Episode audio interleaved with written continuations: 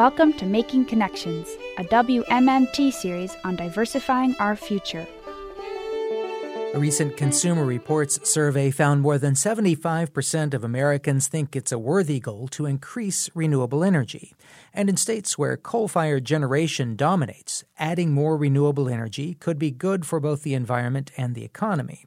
But as Brittany Patterson reports, across the Ohio Valley, state policies are shading out solar power. When Jenny and Brian Cayley decided to move to a family farm in Preston County, West Virginia, they thought a lot about what type of farmers they wanted to be. We decided to come here and be in charge and do the farming. Um, we went ahead and made a list of values, and one of those values was to minimize our fossil fuel use. Installing solar panels was high on their wish list. And after two years of planning, earlier this fall, Possum Tail Farm began running on sunshine. So it's it's up on top of the roof. It's uh, 52 panels. I did crawl up there to check it out once, and I will not do it again.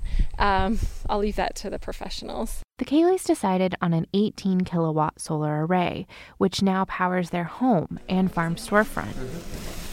Anything extra they produce gets credited to their power bill. But while going solar was in line with their values, Figuring out how to pay for the system was no easy task.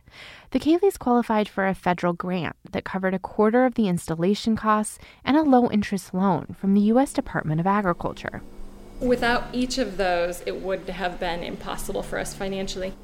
One thing that wasn't available to them help from the state of West Virginia. We offer very few, if any, incentives. I think we're at a big disadvantage compared to our neighbors. Jamie Van Nostrand is the director of West Virginia University's Center for Energy and Sustainable Development. He says across the Ohio Valley, state adoption of solar incentives and pro solar policies looks like a patchwork quilt. And as a result, not only is it harder to afford a solar system, but experts say the region could be missing out on huge economic benefits. And consumers have few options to combat rising power costs. If customers are able to get their own solar, that's a hedge against rising electricity costs. You're going to be able to generate your own electricity and and pay your utility less because you're basically buying fewer electrons. Experts say there are two policies states can adopt that can incentivize solar installation: a renewable portfolio standard and allowing third-party solar installation. Most of the region states have one or both, but West Virginia and Kentucky have neither. A renewable portfolio standard or RPS requires electric utilities to get a certain percentage of electricity from renewable sources.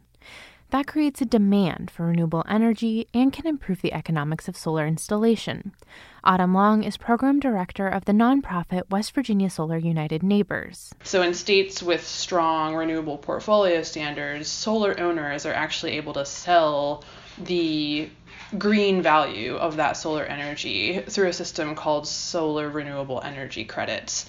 And they can be very valuable in states with robust renewable portfolio standards. When states allow private third party developers to install solar systems, it can make it easier for schools, churches, and local governments to afford them. A power purchase agreement allows them to install solar with zero upfront cost, uh, potentially lower their energy bills from day one. While Ohio allows these kinds of arrangements, Kentucky does not. And in West Virginia, third party development is actually illegal.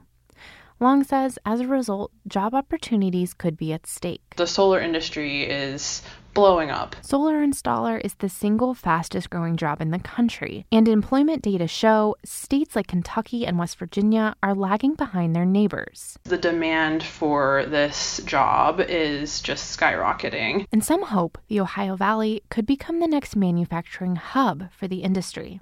That's how Dan Sawmiller sees it. He directs energy policy for the Natural Resources Defense Council in Ohio and has been working to convince regulators to allow utility American Electric Power to build a huge solar project. It's an opportunity to show the benefit for these kinds of communities like you find in Ohio and in Kentucky and in West Virginia to show that you know clean energy can provide economic benefit while also protecting the environment, lowering costs for electricity customers, and the list goes on.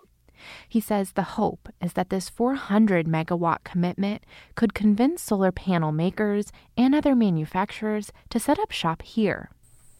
Back at the farm, the Cayleys are quick to note installing their solar system was also a good investment, despite the lack of state level incentives.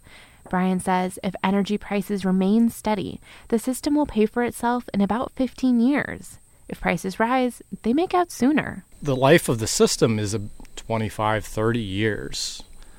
And so there's a lot of time there yet in that future that then becomes all free energy, essentially. By his count, his rate of return is a sunny 7% or more, better than investing in the stock market. For the Ohio Valley Resource, I'm Brittany Patterson.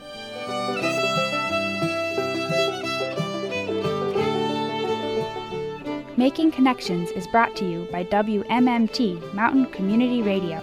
Find out more at makingconnectionsnews.org.